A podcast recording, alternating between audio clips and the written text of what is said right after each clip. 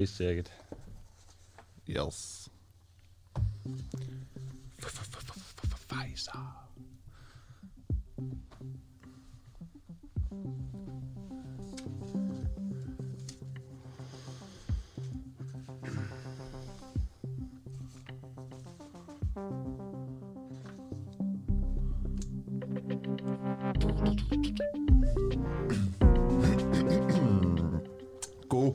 God morgen, kære lytter. Også god morgen til dig, Adam. Ja, godmorgen. Mit navn det er Nima Samani. Ved min side står som sagt Adam Dreves. Og i dag spørger vi dig, kære lytter, om det er fair, at OL-atleter og soldater kommer foran i øh, vaccinekøen. Du kan sende en sms allerede nu på 12 øh, til 1245.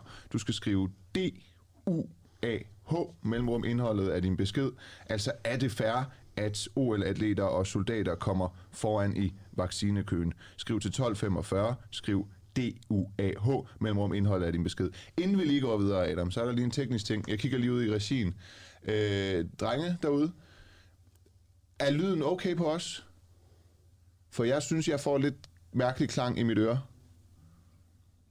Bare en tommel op eller ned. Er lyden ok på os? Jeg tror, vi kører med, at lyden er ok. Vi tror, vi kører med lyden af. Det er altid godt. Prøv at høre, det er, vi, vi kører det, øh, som det er. Så vi kommunikerer højlydt.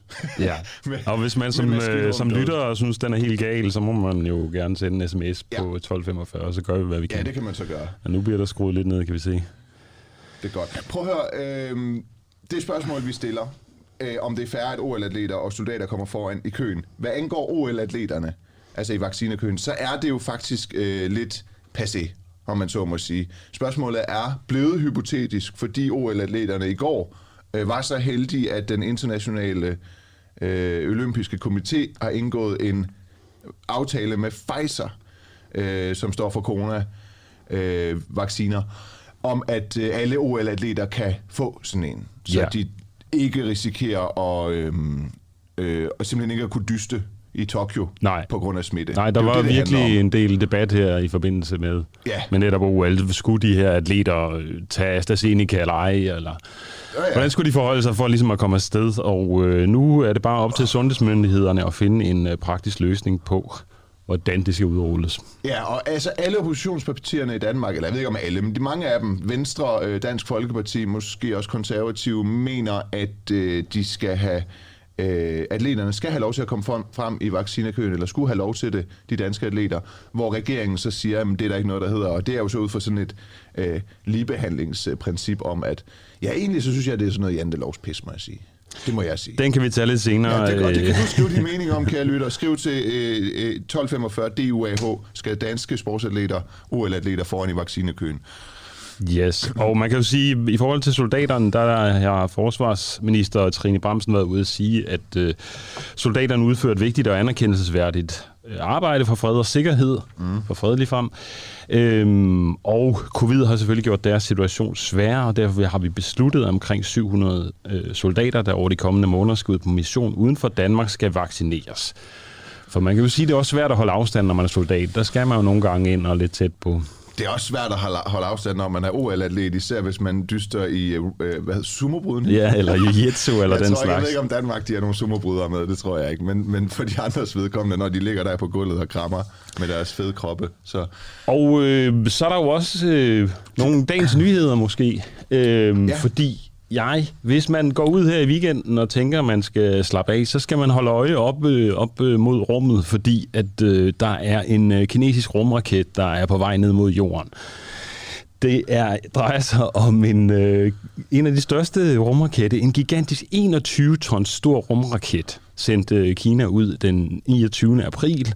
Og øh, Kina siger, at det hele går fint, og den er på vej mod jorden, og den lander stille og roligt. Men øh, tyske og amerikanske rumobservatører har konstateret at, og meldt ud, at det her fartøj har simpelthen mistet kontrollen. var det ikke også det, Kina sagde i forhold til coronaen, at det gik, hele gik fint? Kina har altid styr på sagerne. To spørgsmål. Ja. Er den rumraket bemandet? Nej. Og ved vi, hvor den nogenlunde lander?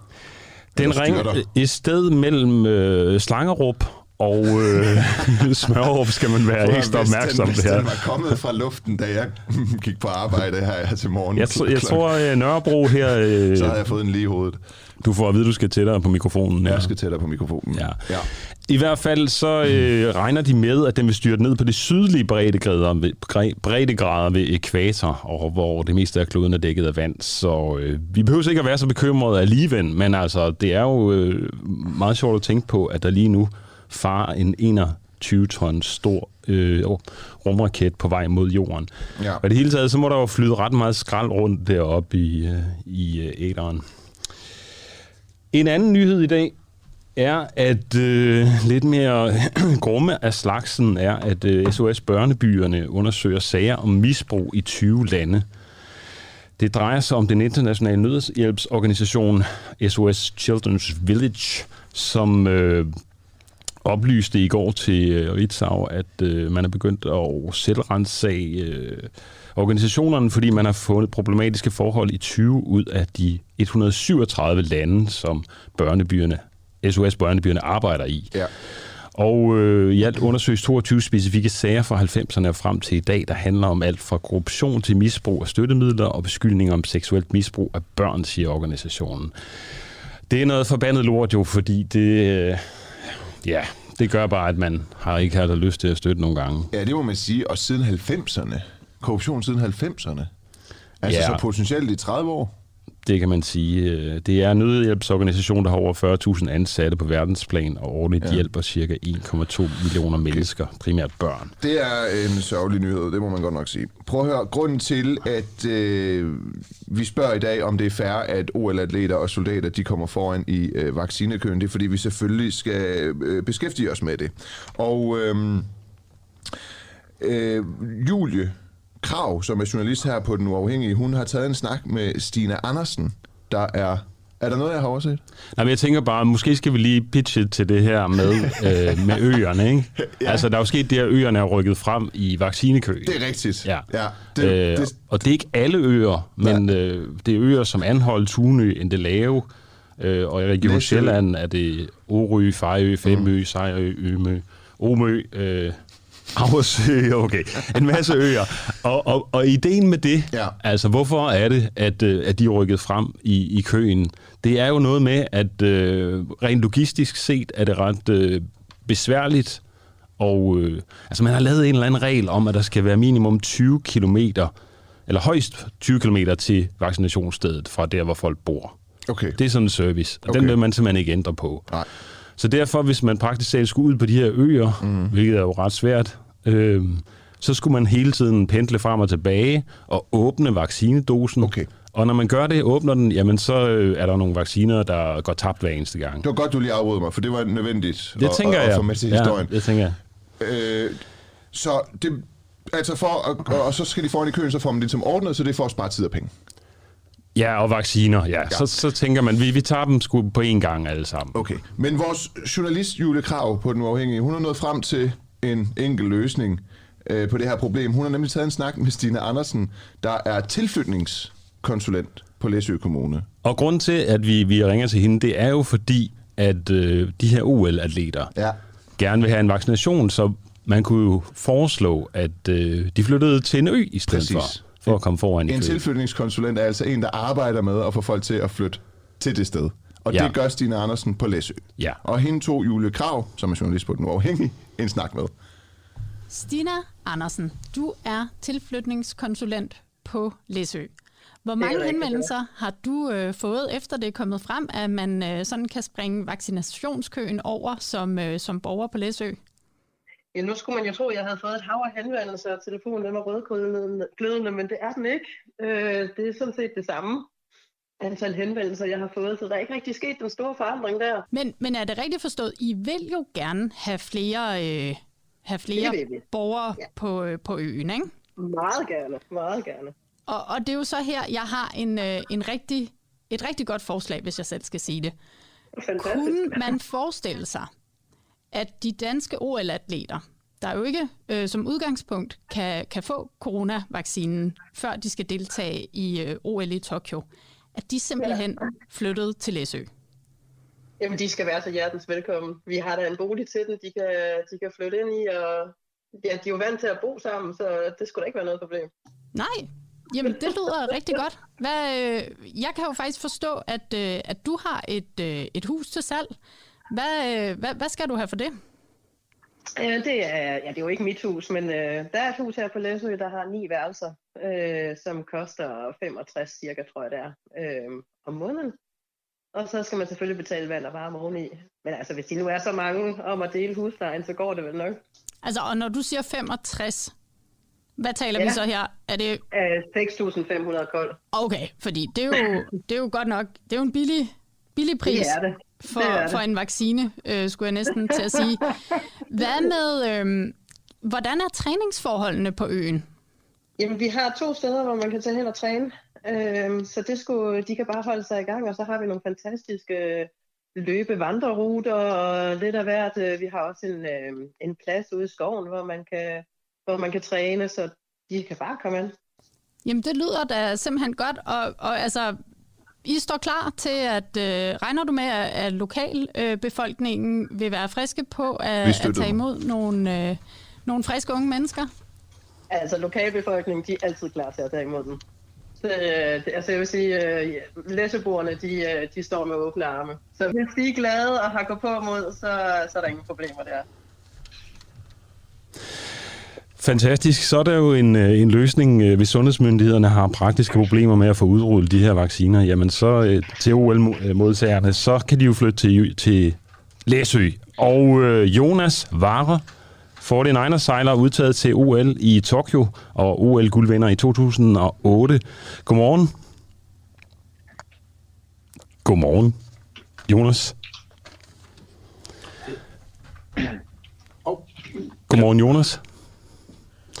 Vi har åbenbart ikke helt øh, Jonas igennem endnu. Så. Godmorgen, Jonas. Godmorgen. Godmorgen. Dejligt. Tak. Jeg ved ikke, om du hørte øh, vores øh, lille øh, teaser her for at flytte til Læsø. Ja, nej, nej, det gør det desværre ikke. Nej, men vi har jo fundet ud af, at øh, der findes et, et, en dejlig stor øh, et hus, man kan lege, øh, eller en lejlighed, øh, plads til ni mennesker for kun øh, 6.500 kroner om måneden på Læsø. Var det ikke noget for dig at flytte derover, så lige komme lidt foran i vaccinekøen, hvis sundhedsmyndighederne nu har svært ved at få udrullet de her Pfizer-BioNTech-vacciner til jer? Men det lyder da helt fantastisk, og jeg vil også sige, altså Læsø, nu skal vi jo sejle i, øh, nu er jeg jo sejler, og, og vi skal sejle øh, derude i Japan, og der, der kommer jo sandsynligvis store bølger, og det må man jo nok gå ud fra, at der kan være at komme på Læsø, så øh, fra et sportsligt synspunkt, jamen så, øh, så tager jeg den der 100%. Ja, men det er jo øh, det er jo godt. Men du har været ude, kan jeg forstå, og kritisere, at øh, de danske atleter øh, må forlade sig nu på øh, den internationale olympiske komités vaccine. Øh, altså, du har kritiseret, at den danske regering ikke har ville skubbe jer foran i køen. Er det ikke korrekt? Og jeg har i hvert fald undret mig over det. Øhm, det, det, det kan man i hvert fald roligt sige. Ja, synes du, det er den danske regerings ansvar at sikre dig og de andre en vaccine?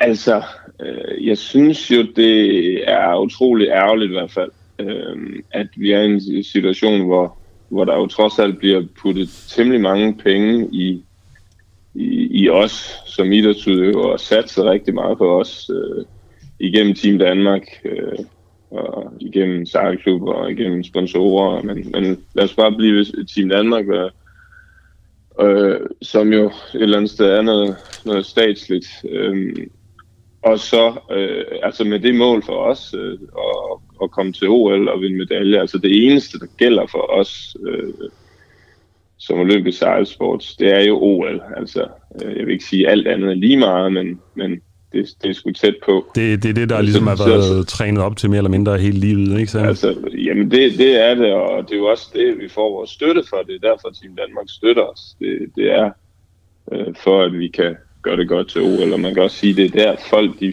følger med. Det er jo ikke fordi uh, sejlsport uh, som udgangspunkt er verdens største øh, idrætsgren i Danmark, men, men når der så er OL, jamen, så er det der, folk typisk så følger med.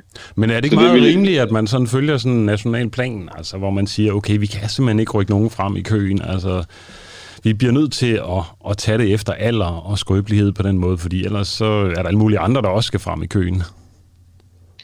Jo, og det, det kan du jo altid sige, men, men igen nu, det, det er den her ene ting, som betyder noget for os og for dem, som støtter os. Og den ene ting, den er altså lige nu. Så, så det, det, er nu, det er nu, det batter, det er nu, det giver mening, og alt andet, så betyder det bare, at, at det vil være spild. Og, og jeg ved godt, at, at øh, ja, man vil have en eller anden øh, billede af, at der, der er ingen, der får fordel her i, i Danmark, men altså, det er der jo i forvejen, altså jeg vil sige, som, som idrætsudøver på, på højt niveau, så er der jo nogle fordele, som vi har i form af hele det, for eksempel Team Danmark system. Og det, det, er jo, det er der jo fuld politisk øh, opbakning bag, og det er der jo en grund til. Det er, det er jo den måde, som vi kan vinde medaljer på. Så, Hvad er det for så, nogle fordele, du ja, tænker på det? Jamen, jeg tænker da på, jamen, hvis jeg får en skade, jamen, så, så har jeg da rigtig god adgang til nogle, nogle virkelig dygtige behandlere. Øh, der er fysioterapeuter, der er læger, der er diætister øh, og så videre, og så videre. Ja. Og det er jo, det er jo et system, system, der skal være der, fordi at, jamen, så har vi større mulighed for at ja, vinde medaljer. Men er du øh, villig til, der er en lytter, der hedder Dennis Poulsen, der skriver, øh, hvis man for egen vindings skyld skal foran i køen, så skal det være naturligt at vælge AstraZeneca eller øh, er det Johnson Johnson. Jeg har i hvert fald tænkt mig at stille mig i den kø, skriver vedkommende. Vil du tage de, en af de to vacciner? Men jeg har jo sagt, at det, det, det vil jeg gerne i den her situation. Jeg tror, mm. hvis, altså som udgangspunkt, hvis jeg ikke skulle til et OL, så, så ville jeg nok ikke gøre det. Men, øh, men i den her situation, øh, med alt taget betragtning, så, så tror jeg, jeg vil. Så du siger faktisk, at du gerne løber en lille, lille bitte spinkel risiko for en blodprop for at komme til OL? Ja, og det er jo altså, jeg synes jo ikke, øh, jeg synes ikke det, det er jo ikke en fed tanke, og det, det er jo lidt underligt at tage en vaccine, som potentielt er, er værre end sygdommen selv. Men, øh, hvor langt øh, vil du mene, at i OL atleter skulle foran i køen? Altså, øh, hvem skulle ligesom vi? Ja, altså nu, nu, kan jeg jo, nu kan jeg jo forstå, at det, det drejer sig om, altså vi, OL-atleter alene, det er jo noget med 100 øh, mennesker eller den stil.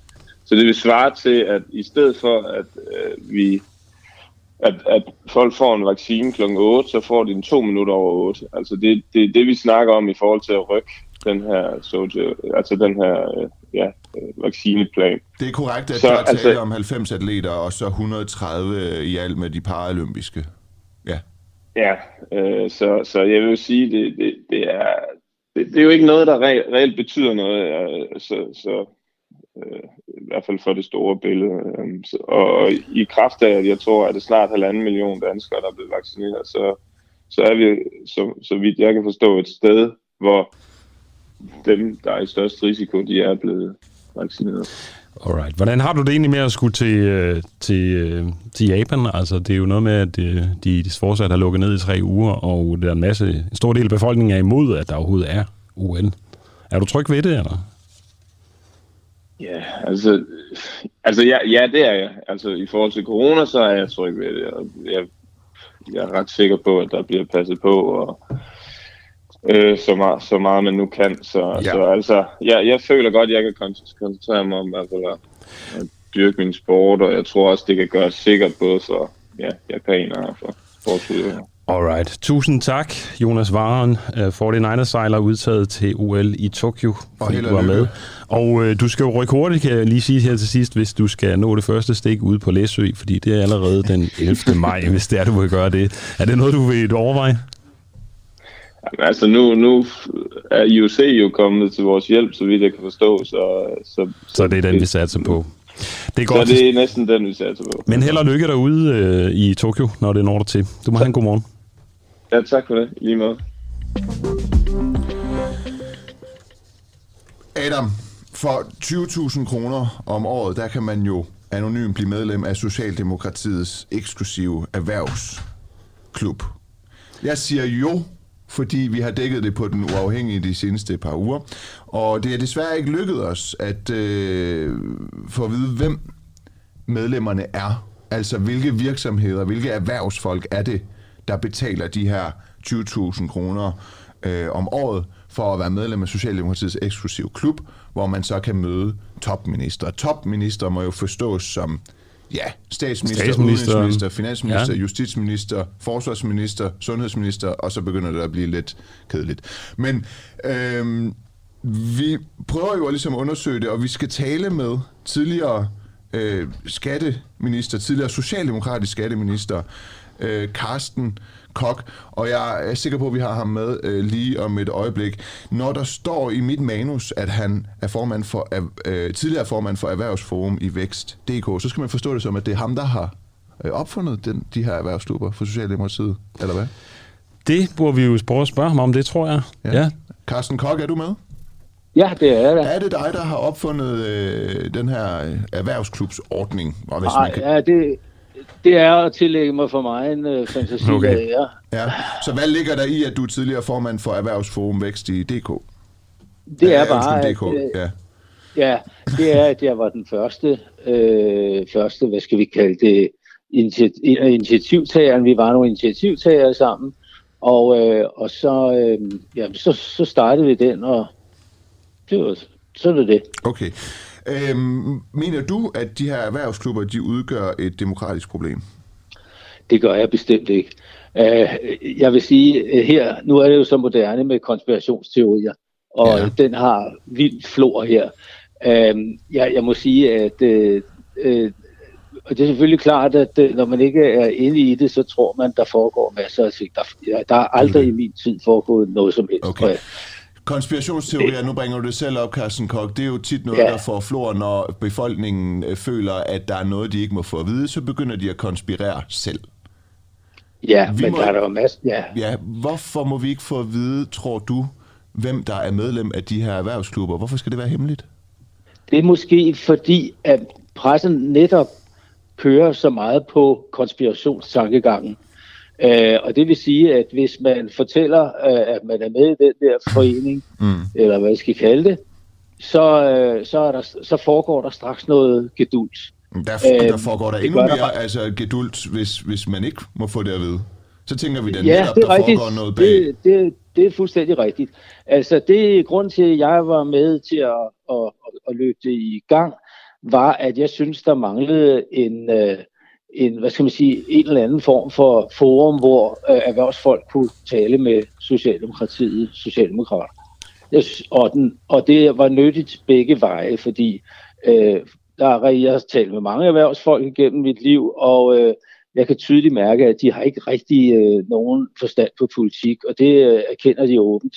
Øh, de er ikke, forstår ikke helt, hvad der foregår på Christiansborg, og det har de jo interesse i, ligesom mange andre har. Okay.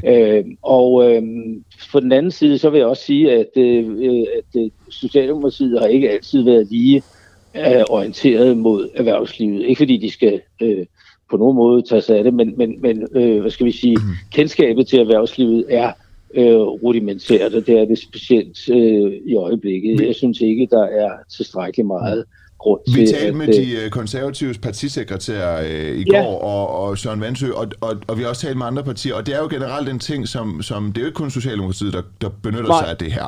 Øh, det er der mange partier, der gør over, over, over hele linjen. Øh, men vi har lidt svært ved at finde ud af, øh, når man betaler de her 20.000 kroner om året, hvad man så egentlig får ud af det. Ja, øh, og jeg kan da også godt sige, at der, der er øh, en hel del medlemmer, øh, som efter starten er gået ud, fordi de åbenbart ikke har følt, at de fik særlig meget ud af det. Så er der nogen, der øh, øh, har en særlig interesse i at høre, hvad øh, top socialdemokrater siger, ligesom der er folk, der har interesse i at høre, hvad top øh, konservative og top venstrefolk osv.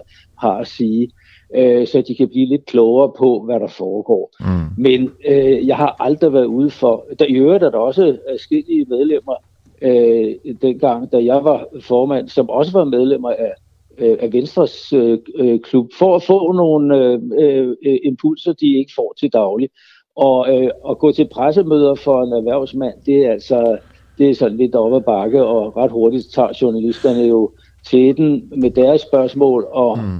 det er ikke altid, at de er at de er repræsentative for, hvad erhvervslivet godt Så i virkeligheden så handler det her om bare at lave en form for øh, fidus, hvor man kan øh, støtte Socialdemokratiet med 20.000 kroner, og så kunne man i virkeligheden godt bare få en kop eller en plakat eller et eller andet, men så for at være høflig og vise en gestus, så inviterer I så på møde med ministerne, fordi man har lagt et lidt større beløb, end andre måske gør. Altså, det har aldrig, det har aldrig været, det har aldrig været øh, mit afgørende for mig, at der skulle være øh, sådan, altså penge. Det var ikke det, der interesserede mig overhovedet. Det var ikke det, der, der interesserede dig? Nej, nej. Hvorfor skulle I så have de det, penge? Der, jamen, det, det er noget, partiet har, øh, har valgt, åbenbart. Okay. Så det, det, altså, det, jeg har gjort, øh, når jeg var, gik i gang med det der, det var for, at at erhvervslivet kunne lære mere om, hvordan Socialdemokratiet tænker, og omvendt, hvordan Socialdemokratiet øh, kunne lære af erhvervsfolkene. Så, så... Men øh, det, er, altså, det starter jo sådan, møde starter jo med, at øh, øh, Øh, en top øh, socialdemokrat holder et øh, indlæg om den politiske situation og så videre, øh, hvad der er oppe i tiden og så videre. Så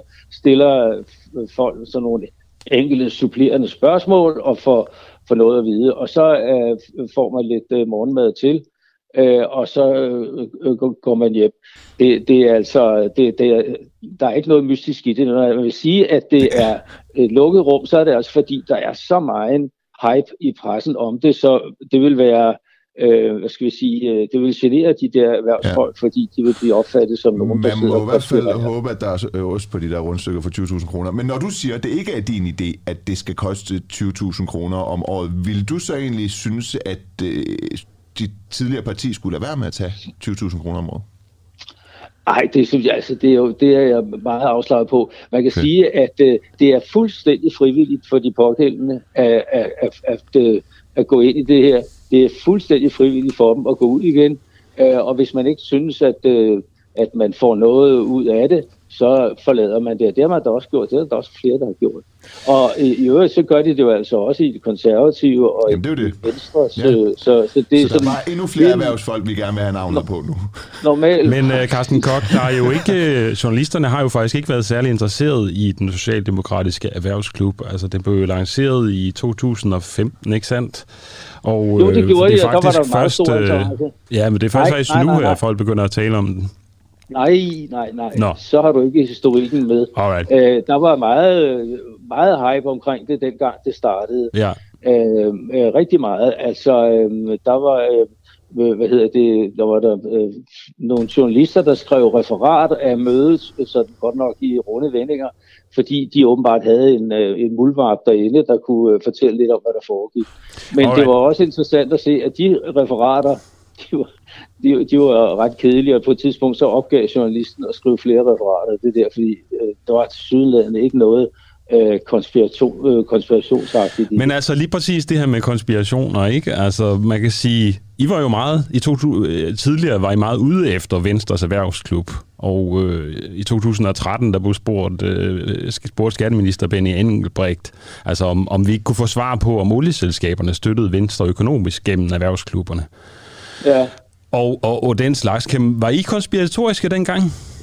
Altså, det, nu ved jeg slet ikke, hvad, hvad, hvad de politikerne de, øh, de sagde om de der øh, andre erhvervsklubber. Det er ikke noget, jeg har deltaget i overhovedet. Nej, men nej, det er det øh, jeg fik bare, men, men, jeg fik bare lyst til at lave sådan en, øh, en, en sammen med, med ja. en, en kreds, øh, en øh, sådan en erhvervsklub for Socialdemokraterne. Men, Hvorfor men, skulle vi ikke også have sådan en? Men når vi nu siger til dig, øh, Carsten Kok, jeg ved godt, det er øh, lang tid efter din periode som skatteminister, men når ja. vi nu oplyser dig om, at Benny Engelbrecht, øh, der øh, også var skatteminister for Socialdemokratiet i 2013, langer ud efter Venstre for ikke at ville afsløre, hvem der er medlem af deres erhvervsklub.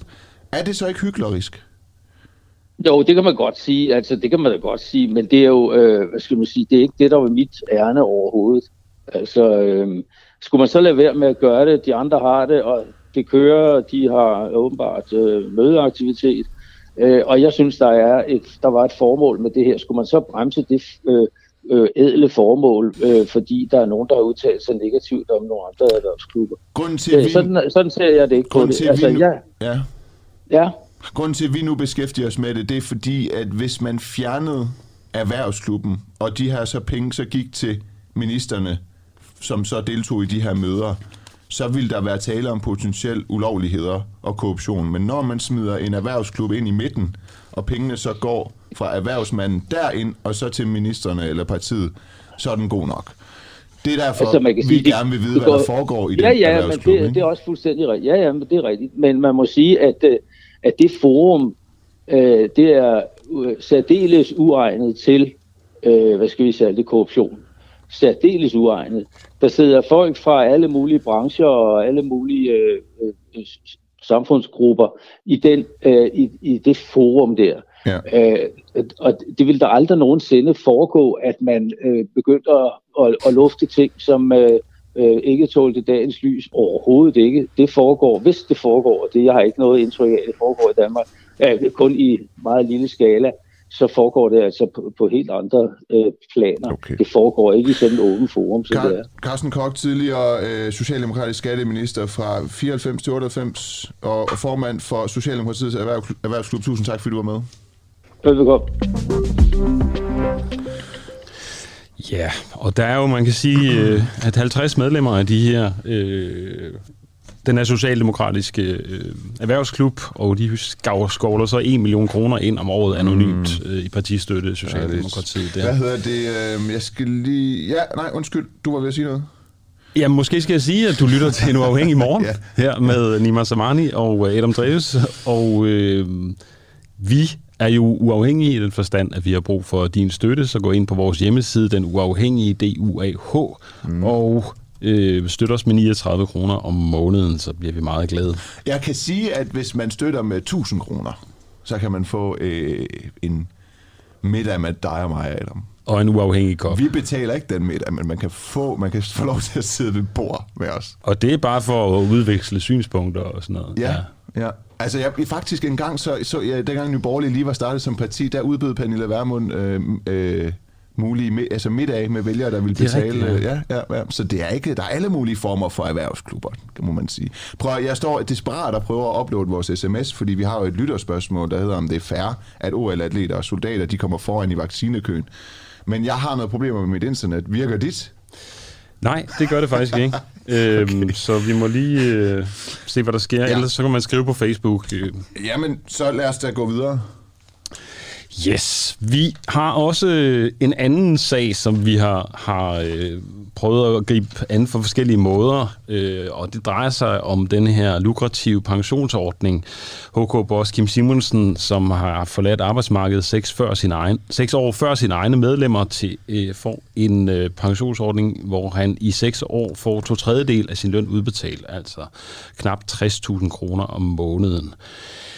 Dem har vi været lidt efter, og øh, HK har ikke ville tale med os, men oplyst, at de nu vil lave en ny øh, aftrædelsesordning. Og øh, de har vist lavet en ny, og det skal vi blive klogere på ved at tale med Bent Greve, som er arbejdsmarkedsforsker på Roskilde Universitet. Godmorgen, Bent. Godmorgen. Er det en øh, aftrædelsesordning i den høje eller den lave ende, den nye?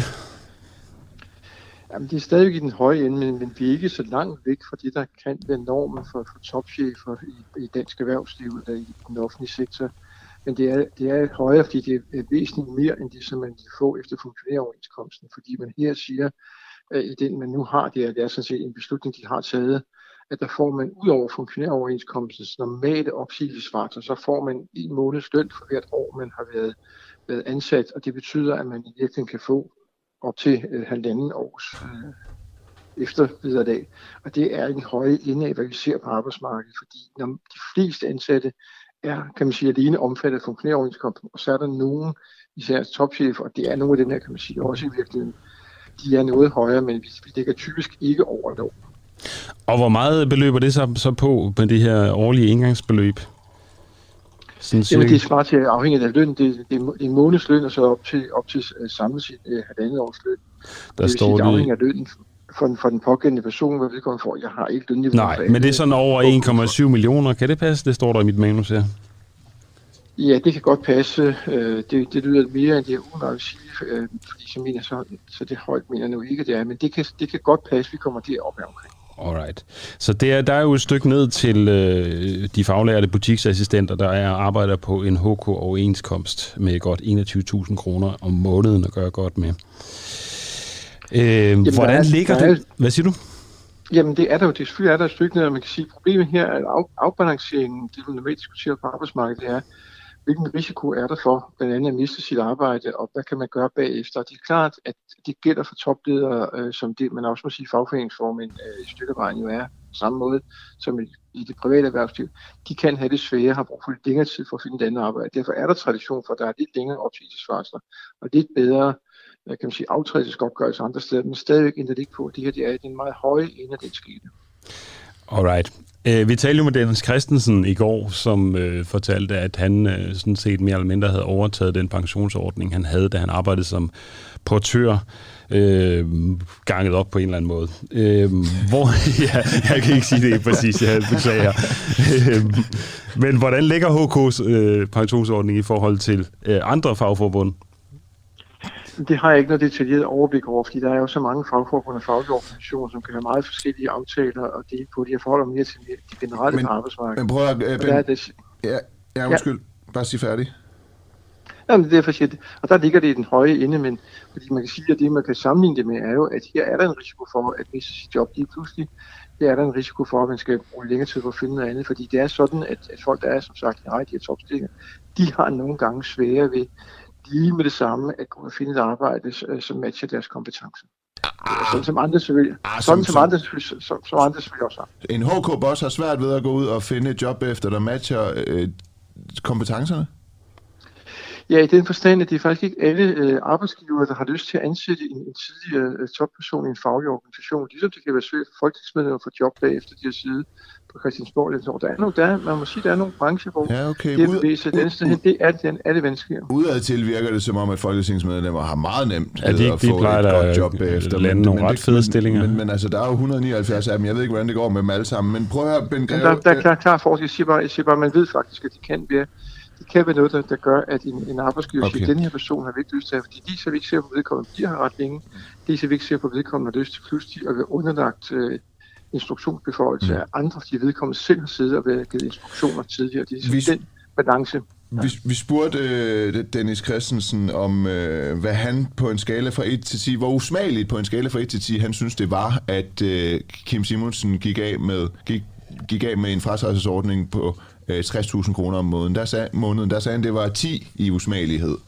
Øh, nu er du jo arbejdsmarkedsforsker, så jeg kan nok ikke få dig til at sætte en karakter på det.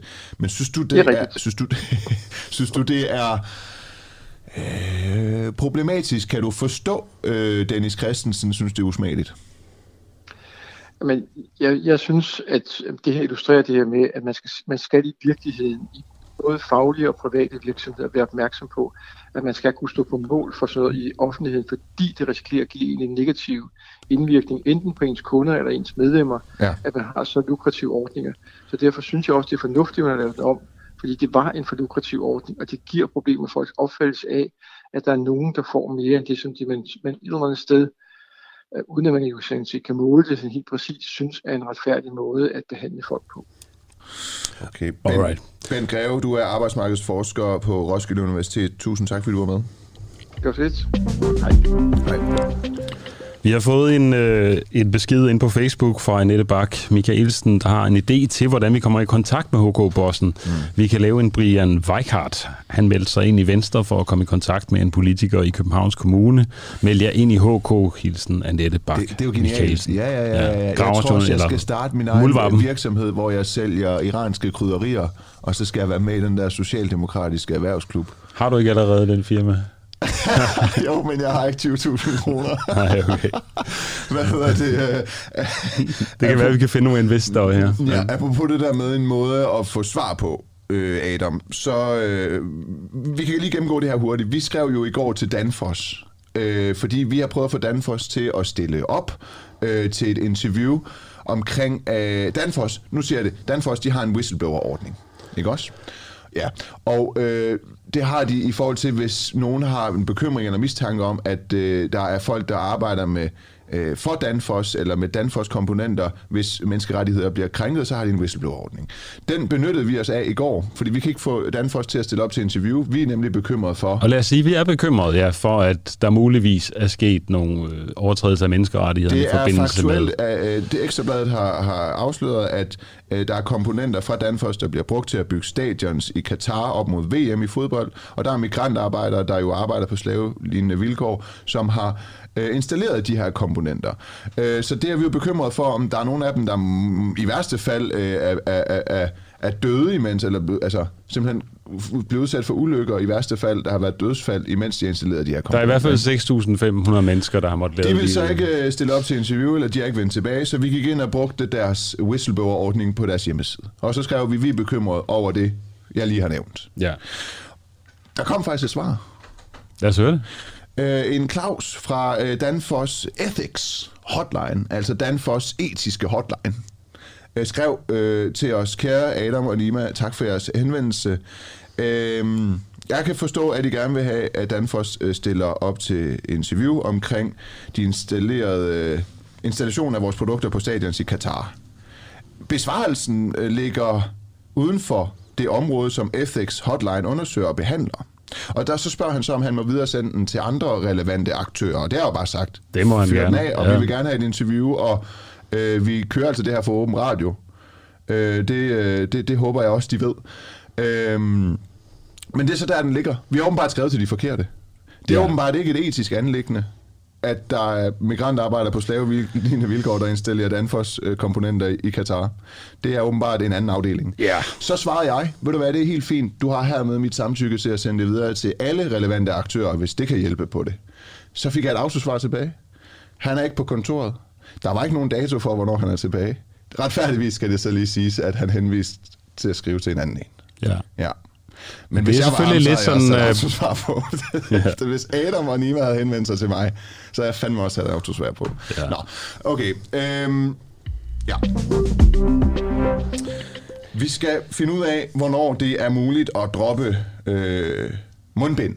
Om det nogensinde bliver det. Og øh, vi skulle egentlig have øh, talt med øh, Rasmus Horn, Horn Langhoff, Langhoff, som er sundhedsordfører for Socialdemokratiet. Øh, han har afvist i et interview med BT at give en garanti for, hvornår vi kan droppe mundbind.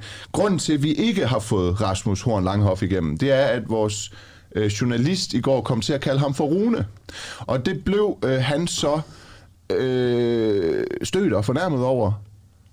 Ja. Den lille dreng. At øh, vi i stedet må tale med øh, Peter Velblund, som er sundhedsordfører for Enhedslisten. Jeg tænker ikke, at du kunne finde på ikke at stille op til interview, fordi jeg udtalte dit navn forkert i et kort øjeblik, Peter. Jo, jeg, jeg, jeg er i kraftig overvejelse omkring For det første, så øh, siger jeg jo selv Peter i stedet for Peter. Gør du? Og for det andet, så... Ja, det gør jeg faktisk. Okay, okay. Og, så, og, så, og, så, og så er jeg også corona-overfører, ikke sundhedsordfører. Så jeg tænkte, der er allerede nu øh, god grund til at afbryde interviewet, fordi ja. det er simpelthen fuldstændig urimeligt, vi stopper det her. op under. Okay, ja. det er godt. Men, men, men nu hvor vi ikke kan få regeringen øh, til det, eller, eller en, en sundhedsordfører fra regeringspartiet til at stille op, øh, kan du så som øh, øh, corona-ordfører for et støtteparti til regeringen give en garanti for, hvornår vi kan droppe mundbindet, eller i hvert fald øh, pejle os derhen af? Nej, altså jeg vil ikke give en garanti for, hvornår øh, det sker, men det er klart, at de, altså, de restriktioner, vi ser nu øh, under, under pandemien, øh, er jo nogen, som skal ophøre på et tidspunkt. Altså det, det, det tror jeg sådan set, vi, vi alle sammen øh, ligesom øh, må erkende, og det er i hvert fald det, vi går og, og håber på og venter på, og det, det handler selvfølgelig også om, øh, om mundbindet. Og, og man kan sige, at det, der ligger i, øh, i forhold til epidemiloven, øh, som blandt andet der, hvor, hvor man hjælper det med, med, at man kan øh, give krav om, om mundbind også, det er, at, øh, at epidemiloven kan ligesom afskaffes på to måder. Altså enten så kan et flertal i Folketinget sige, at nu, øh, nu mener vi ikke, at øh, epidemiloven øh, længere skal opretholdes, øh, men der er også den mulighed, at Sundhedsstyrelsen øh, kan nedklassificere øh, covid-19 fra at være øh, det, man kalder en almen farlig sygdom, som er det, den er klassificeret som nu, øh, fordi den er, øh, altså det, kan, det er sygdomme, som er enten er meget smitsom, eller som er meget dødelige, øh, og der er øh, covid-19 er meget smitsom, øh, men øh, den kan så nedklassificeres til at være det, der bare hedder en smitsom sygdom, og så kan man ikke anvende okay. epidemiloven længere. Og der er det klart, at på et tidspunkt, når en større del af befolkningen er blevet øh, vaccineret, øh, jamen så vil man også vurdere, at så er smitsomheden så lav, så man kan, så man kan nedklassificere den. Øhm, så altså det vi oplever lige nu er jo, at antallet af nyindlagte, øh, det heldigvis ikke stiger, men det gør antallet af nysmittede, og der er det klart, der, skal man også hen et sted, hvor man kan se, at antallet af nysmittede også falder, øh, så man ikke kommer til at stå i en situation, hvor der er en del af befolkningen, hvor smitten den ligesom spredes meget voldsomt, og så er der en anden del, som er vaccineret, fordi det kan give øh, risiko for, at der opstår øh, nye, øh, muligvis resistente mutationer. Jeg ved, Så man kan ikke sige ja. et klart svar på det, men, men det er klart, det er jo den, altså vi bevæger os selvfølgelig derhen af. Der er jo nogle prognoser omkring øh, vaccine og så videre, og tilstrækkeligt antal af befolkningen er vaccineret og sådan noget. Jeg ved godt, det Mm. er svært for dig at svare på, men altså sådan et... Øh, et kvalificeret skud fra hoften. Er- Mundbind, er det, er, det, er det et år? Er det et halvandet år? Er det to år? Tre år? Øh, Hvad, hvad kan man som borger, tror du, forvente? Ej, det, altså det, det, det forventer jeg ikke, øh, at det er så lang tid. Altså Okay. jeg forventer, at det er, det er inden for, øh, altså at det, det vil være inden for nogle måneder, man vil kunne begynde at, okay. at udfase det. Okay. Men, men igen, altså, jo, men det, er jo, det er jo klart, det er jo, med, det er jo med den usikkerhed, der ligger i, at, at hvis vi nu pludselig ser, at, øh, at der opstår resistente varianter, eller at øh, smitten blusser voldsomt op i landene omkring os, altså, så Ja. kan der jo være grund til, at man skal gøre det. Ja. Men, men altså, som udviklingen er lige nu, hvor man kan sige, vi er i gang med at vaccinere, vi må forvente, at vi opnår en eller anden form for immunitet, jamen så vil man jo også øh, i hvert fald, øh, ligesom man startede med at indfase mundbindet, øh, gøre det i, i, øh, i en kollektiv trafik, øh, jamen så vil man også kunne begynde at udfase mundbindet igen. Altså det vil være klart min, min vurdering, men det, det er klart, det er jo en sundhedsfaglig vurdering. Altså vi vil jo lytte til, hvad, hvad de siger i, øh, i Sundhedsstyrelsen omkring det også. Et af vores medlemmer, og dermed lytter øh, Jens Pedersen, har spurgt, om vi ikke vil spørge dig, hvordan, ja, eller spørge Rasmus Horn Langhoff, men han ville jo ikke være med. Og, øh, så vi spørger dig om, hvordan man afgør, at en epidemi og pandemi er overstået. Øh, han skriver, at der er en del regler, der kun eksisterer i kraft af epidemiloven, hvilke parametre bestemmer, at em- epidemien er overstået, og at disse regler ophører, uanset hvad. Ja, men, men, det var det, jeg, jeg prøvede på at, Ja. at, at sige tidligere. Det er den mulighed, som Sundhedsstyrelsen har. Altså, der er ligesom øh, to kategorier af, af sygdomme. Der er smitsomme sygdomme, og så er der almen farlige sygdomme. Ja. Og, og lige nu der er covid-19 klassificeret som en almen farlig sygdom. Og den kan så den ud er- over i en smitsom. Den kan så blive nedklassificeret til en, en smitsom Okay. sygdom, øh, altså ligesom influenza, øh, al- altså almindelig influenza er. Ja. Øh, og, og så kan du ikke aktivere epidemiloven, fordi øh, ja, det er lidt kompliceret, men når en almen sygdom, øh, almen farlig sygdom, kan klassificeres som det, der hedder en samfundskritisk sygdom, og det er det, der gør, at man aktiv, kan aktivere Og, og, og, og seneste tal fra Sundhedsstyrelsen øh, siger 190 indlagte. Hvor langt skal vi ned i antallet af indlagte, før vi kan sige, at den går fra almen farlig sygdom til klassificeret smitsom sygdom? Ja, det, for det første vil det jo være en vurdering, som, som Sundhedsstyrelsen laver, og for det andet, så kan man sige, at det vi måler på, er jo ikke kun, øh, hvor mange der bliver indlagt, det er også, hvor mange øh, der bliver smittet, fordi i den situation, vi er i lige nu, øh, kan man sige, der ser det jo positivt ud, fordi øh, der er forholdsvis få indlagte. Men skulle man nu forestille sig en situation, hvor halvdelen af befolkningen er vaccineret, Ja. øh, og dermed immun i, i hvert fald i en, i en temmelig høj grad, og så har vi en anden gruppe af befolkningen, som ikke er vaccineret, hvis smitten lige pludselig begynder at stige voldsomt blandt dem, selvom det måske ikke øh, betyder en enorm stigning i antallet af indlagte, jamen så vil der kunne opstå en situation, hvor smitten den blusser op i den del af befolkningen, samtidig med at en anden del af befolkningen er vaccineret. Og det vil altså give en stor risiko for, at der opstår det, der hedder flugtvarianter, altså at øh, virus spredes over til nogle af dem, der er vaccineret, og dermed også opnår en form for resistens, og så smitter tilbage igen, og det vil så gøre, at vaccinerne øh, gradvist vil miste deres effekt. Så, så derfor er det ikke helt ligegyldigt, at, at øh, altså, hvordan det ser ud med antallet af nysmittede. Øh, men det er klart, det, det er jo ikke, altså, så derfor kan man ikke give et, et fuldstændig klart svar på, hvornår det er. Men altså, jeg forventer da, når vi kommer hen i, i, øh, i slutningen af sommeren, eller hvornår vi er færdige med at vaccinere, at så vil vi også kunne se i, på tallene, at både antallet af indlagte, men også antallet af, af nysmittede øh, er faldende, og vi vil kunne sige, jamen nu har vi øh, ikke med en sygdom, som, som PT er, er, er meget smitsom, og dermed så vil man kunne, øh, kunne ophæve epidemiloven. Okay. Peter Velblund, Ja. corona-ordfører, enhedslisten. Tak fordi du var Ja, med. det gik fantastisk. Velbekomme. Tak. det er godt. Hej igen. Hej. Nej. Og grunden til, at vi taler om det her, det er jo fordi, at øh, Jens Nærum Petersen har været inde i vores virtuelle redaktionslokale og, og foreslå det. Altså det her virtuelle redaktionslokale, Ja. ja. som man kan blive en del af ved at øh, støtte vores øh, radio med 39 kroner om måneden, Ja. hvor man kan komme med forslag og debattere og øh, alt muligt andet. Det er inde på Facebook, det foregår. Øhm, og for at blive klogere på det, vi, nej, jeg skal også sige, at vi har fået en sms. Har vi det? Det har vi faktisk. Vi har fået et par stykker. altså, i forhold til dagens spørgsmål, er det fair, at uh, UL-atleter og soldater kommer foran i vaccinekøen? Der er en, der skriver, at uh, hvis man for egen vindings skyld skal foran i køen, så er det na- naturligt at vælge AstraZeneca eller Johnson Johnson-køen. Jeg har i hvert fald tænkt mig at stille mig i den kø. Den tror jeg faktisk, vi har læst op. Har vi det? Ja. har du læst den for Hals også, at han ikke kan se problemet med OL-atleterne, da der ikke kan være ret mange? Øh, det kan ikke være mere end 100 mennesker. Det er 130, kan jeg oplyse Det kan ikke bringe hans PCK, Det kan ikke bringe hans PCK. Nej, men sådan har jeg det også. Helt ærligt, mand. Det er kun i sådan et land som Danmark, det kan folk kan blive fortørnet over det. det. Det må jeg sige. Ja, men Jamen, jeg skal også passe på med at sige kun et land som Danmark, og så siger folk, kan du ikke lide Danmark? Og sådan. Det er Men det, problemet er jo, hvem skal man så ikke, hvem skal så Ja, ikke også godt. frem Jamen, jeg forstår det godt. Hvad det med ham? Øh, Hvad med janteloven? Og der er ikke nogen, der må være bedre end andre. Nej. hvad med erhvervslederen, der skal ud og lukke en eller anden helt vigtig aftale? Hvis jeg nu siger det på den Ja, måde. ja, men, øh, det er- Og skaffe en masse skattekroner til Danmark. Ja, ja, men, ja, men jeg har også Skal han tidligere- ikke have det? Nej, Altså. Men jeg har også tidligere elite håndboldspiller, altså udover at jeg selvfølgelig er jurist, ikke? Så Ja, men det er jo problematisk i forhold til, vi har jo været sådan meget... Øh...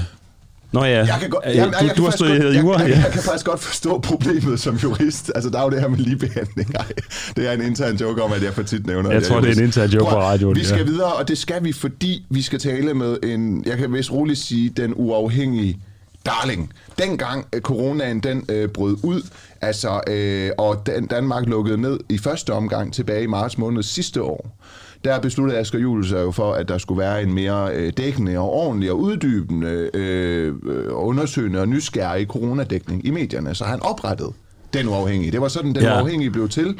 Og fandt sin øh, eksistensberettigelse virkelig der. og altså. det var øh, corona-låne øh, i høj grad øh, behjælpelig med øh, at få til at ske, og, og, og corona-låne, du har jo også et andet navn, du hedder Lone Simonsen, og du er epidemiolog miolog ved Roskilde Universitet. Kan du høre mig? Ja, det kan jeg. Ja, tak fordi du er med. Ja, velkommen tilbage, Lone. Ja, men det er en fornøjelse. Det er nærmest en reunion her. Det er jo helt utroligt. Ja. Tænk, at det har været det er over et år siden, var Asger. Vi prøvede, ja, øh, Asger han er her ikke nu, men jeg ved, han lytter med. Nå, han er der ikke. Nej, det Okay, er. Adam og mig, Nima. Men øhm, Hej, prøv at høre. Adam. Så. Hej. Du, øhm, en corona-ekspert ikke, har erklæret, at coronaepidemien er overstået i Danmark. Er du enig i det? Altså, øhm, ja, øh, i Danmark, tænker du? Ej, ikke helt, fordi at vi er ikke færdige med at vaccinere igennem. Den, den her, den, det er den første epidemi i verdenshistorien, som bliver stoppet med et vaccineprogram. Og det sker ikke, før vi er vaccineret godt ned til, øh, til de yngre aldre. Vi, vi er kun ved 65 eller sådan noget i øjeblikket. Så der er stadigvæk et potentiale for, altså vi, vi, vi får ikke længere dødsfald, tror jeg, fordi at dem over 65 er beskyttet. Men der er stadigvæk et stort potentiale for øh, indlæggelser og for en egentlig epidemi, og så de senfølger, der kan komme med det. Så det er ikke helt færdigt endnu. Men vi begynder at se lyspunkter fra lande som Israel, som har vaccineret helt igennem, og hvor der faktisk ikke er corona i et ret åbent samfund nu. Ja, og, og i virkeligheden, når man taler om, hvornår pandemien er overstået, så, så, så skal man vel tale om hele verden i virkeligheden. Fordi det er jo ikke en ting, Ja. at vi er vaccineret færdige her i Danmark. Det hjælper jo ikke så meget, gør det det? Altså, det Nej, hjælper nej, det danskerne også måske, det, men, øh, men altså, hvor- hvornår tror du, at pandemien er overstået? Altså, det er en rigtig god idé at tage et blik ud over verden, og så se, at faktisk så kører corona på fuld skrue øh, i verden. Det har været meget i øh, Sydamerika på det sidste, og, og, og nu er det begyndt igen i Asien, især i Indien, men også andre nationer der. Så nej, det er ikke færdigt. Og, øhm, og det, som jeg tror, der kommer til at ske, er, at nogle nationer kommer igennem det her på den vaccinemåden. Det vil sige, at vi, vi får vores immunitet fra vaccinen i stedet for øh, at, at skulle gå igennem sygdomme og de dødsfald, der følger med. Men ikke alle. Der er nogle nationer, der simpelthen kommer til at gå igennem det på den hårde måde og får en kæmpe overdødelighed. Vi ser det allerede i lande som Rusland, Peru, Brasilien, Indien. øh, andre steder. Der får en kæmpe ind. Nej, det, der har vi faktisk ikke tal endnu for overdødeligheden, men Okay. dem, som jeg har tal på. Mm. Øh, det kommer garanteret også i Indien, men altså, der, der er, der, det er svært for ordentligt tal på dødelighed i sådan near real time. Men altså, det er jo, det er jo men, hele men der er tiden ingen været... tvivl om, Ja, undskyld. ja, at de kommer til at gennemgå pandemien mere sådan på den klassiske måde med naturlig immunitet fra den naturlige sygdom og de dødsfald, der følger med. De har altid været meget naturlige øh, nede syd for ekvator. Ja, altså, Lidt hårdt sagt, ikke? Men, men, men det er meget... Altså, det er meget sjovt, fordi altså, i starten der var det jo 14 dage, vi ligesom skulle isoleres og så videre, så blev det til en måned, to måneder, så blev det et år, nu hedder det 22, ja. Og øh, mm. der er også nogen, der snakker om, at det her, det er bare noget, vi skal lære at leve med. Altså, hvordan ser du på det? Øh, altså, i forhold til, at der kan opstå nye mutationer i Indien og andre lande, hvor smitten er helt løbeløbsk? Altså, hvad, hvad er risikoen for det her? Det er noget, vi skal leve med de næste mange, mange år. Altså det der med, at vi skal leve med det, det er jo helt naturligt. Det er sket efter hver øh, influenza-pandemi, vi har haft de sidste 100 år. Der er der en pandemifase, som var sådan 2-5 år. Så bygges immuniteten op fra alle de smitter, der kommer. Og så overgår man til en periode, hvor viruset er sådan en sæsonvintervirus nærmest, hvor man så, altså det, vi kender det fra influenza, så vaccinerer man dem, der er udsat om efteråret, og fordi at den der virus hele tiden bliver ved med at ændre sig. Og jeg tror faktisk, at vores øh, liv fremover med corona kommer til at se nogenlunde sådan ud. Altså vi tager brøden af, af dens øh, evne til at slå folk ihjel med vacciner, men vi kommer til at have sådan en, en vintersæson corona i lang tid fremover, måske indtil næste pandemi. Altså, men der er den på niveau med en almindelig influenza på det tidspunkt? Ja, det er, altså vores, det er, jo, det er jo gætværk, fordi vi aldrig før prøvet en, eller i hvert fald aldrig før studeret en coronavirus-pandemi. Men, men det er sådan, det ser ud for mig. Altså, det er, det er mit bedste gæt. Men altså, hvis vi skal prøve at blive lidt mere konkrete, hvor, hvor mange, hvornår skal vi hen, for at vi kan sige, nu, nu er den over kontrol, og nu er det en uh, almindelig, uh, almindelig influenza-agtig sygdom? Ja, der på niveau med. Ikke? Ja, på niveau med. Altså i Danmark, så tror jeg, det er, når, når vi faktisk har en situation, hvor vi kan genvaccinere, øh, altså vi har simpelthen den teknologi og de muligheder for at genvaccinere øh, folk, når der kommer de der nye flugtvarianter. Og det kan vi jo allerede se, det gør der jo. Så det er ikke bare sådan, at vi havde en variant, og nu er vi vaccineret, så er det færdigt. Det er sådan en misforståelse. Der kommer, der kommer, det, det er jo sådan, at viruset bliver ved med at udvikle sig. Nu får den en masse øh, immunitet at kæmpe imod, så finder den på nogle øh, flugtvarianter, og det har den allerede gjort. Og så skal vi putte dem i vaccinen for at, op, at opdatere dem, ligesom vi skal have sæsoninfluenza-vaccine. Så vi skal opdatere os også vi, vi øh, hver år? Ja. Skal vi opdatere os hver år så med en ny vaccine? Ja, vi ved ikke, altså, hvor tit det skal være, men vi ser jo allerede sådan betydelige flugtvarianter i Brasilien, Sydafrika og Indien. For eksempel, så, så vi skal vel have en opdateret vaccine for dem, og om så, om så viruset kan finde på mere, det, det må vi så vente og se flere varianter af vacciner. Det bliver antivaxerne ikke glad for. Nej. Det, det er en Nej, dårlig morgen det, jeg, for dem. Jeg ved godt, at for dårlige, for dårlige e-mails efter det her. ja, ja, det er godt. Høre, Lone Simonsen, vi talte med øh, Peter Velmlund, som er coronaordfører for uh, enhedslisten, lige inden du kom på. Og vi spurgte ja. ham om, uh, hvor, lang, hvor lang tid han mente, der ville gå, uh, før kravet om mundbind det blev uh, ophævet. Og der spurgte jeg ham, er det et år, halvandet år? Så sagde han, nej, nærmere to-tre måneder, måske et halvt år.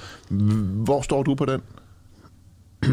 Altså jeg tror, at når vi har fået den vaccineret godt igennem, så, så, så, så kan vi se frem til en meget åbnere samfund, ligesom de har i Israel nu for eksempel, og som de også begynder at have i uh, England, ja. som også er rigtig langt med deres vaccineprogram. Øhm, og hvornår, jeg, jeg tror, det, det er klogest at gå lidt forsigtigt frem, også mm. på de der flugtvarianter, men jeg tænker også, at vi kommer til at komme med mundbindet på et eller andet tidspunkt i efteråret eller vinteren eller sådan noget. Okay, så der, der er 24 Det håber jeg sandelig. Jeg der, kan heller ikke lide det. Der er 24 procent af danskerne, der har fået første stik. 12, knap 13 procent, der er øh, fuldt fuld vaccineret. Ja. ja. Så det er måske meget Men, realistisk med, hvad, 6-7 måneder er der til, til, til, når du siger til vinter, mener du så december? Ej, jeg tænker i efteråret. Jeg tænker, jeg tænker i sensommeren, når vi alle sammen okay. er vaccineret, og vi ikke... Der, der er en mulighed for meget mere åbning, og, og det vil tro altså, at uh, det med mundbind er en af dem, der ryger. Måske i, ikke i alle situationer. Måske er man ved med at, bliver man ved med at bruge dem i sådan nogle rigtige til, tilstoppede steder, som uh, i metroen eller et eller andet. Men, men uh, man behøver måske ikke at være lige så forsigtig, som vi er nu. Okay, Lone, når du kigger ud over verden, altså, hvor, hvor bekymret er du for, for coronavirusen lige øh, på sådan en, en fredag morgen her? Altså jeg ser simpelthen en, en pandemi, som øh, har udfoldet sig til at være sådan en 100-års begivenhed. Og der er så mange dødsfald derude, og der er sådan en undervurdering af det i nogle lande. Det kan vi jo se nu, når vi ser på de der overdødelighedsdata, som er begyndt at komme ind. Så jeg tror, at det her bliver husket som en, en, en pandemi i, sådan, i den svære ende af skalaen. Og øhm, Altså, øh, der er nogle steder, hvor faktisk der har været lige så mange dødsfald, som der var i 1918 spanske syns. Det her er ingen spøj. Det er en ret alvorlig en.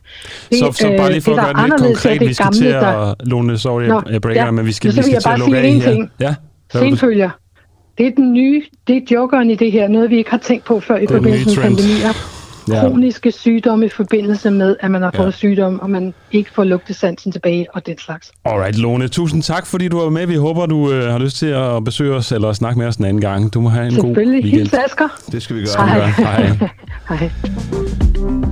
Det var jo øh, Corona Lona, som er Corona, Corona Lone, ja. Corona Lone, som er veninde af den uafhængige, kan vi vist godt sige. Ja. Prøv at høre, øh, øh, morgen, morgen, vi er ved at være færdige. Vi er ved at være er snart færdige. 8, det er Ja. ja. om 30 sekunder. Hvis du kan lide det, du hører, og gerne vil støtte den uafhængige, så gå ind på duah.dk. Bliv medlem for 39 kroner om måneden med MobilePay eller Dankort. Der er ingen binding, øhm, så det håber vi, du vil gøre. Og øh, så er der bare tilbage at sige øh, tak for denne morgen. Ja, mit navn er Jon Dreves, Mit navn er Nima Samani, og i studiet var... Bjørn og Nikolaj. Tusind tak for i dag.